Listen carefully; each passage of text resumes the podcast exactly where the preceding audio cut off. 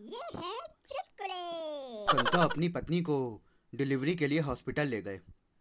वहाँ पर उन्होंने नर्स से कहा कि कोई भी हो, आप सीधे सीधे मत बताना।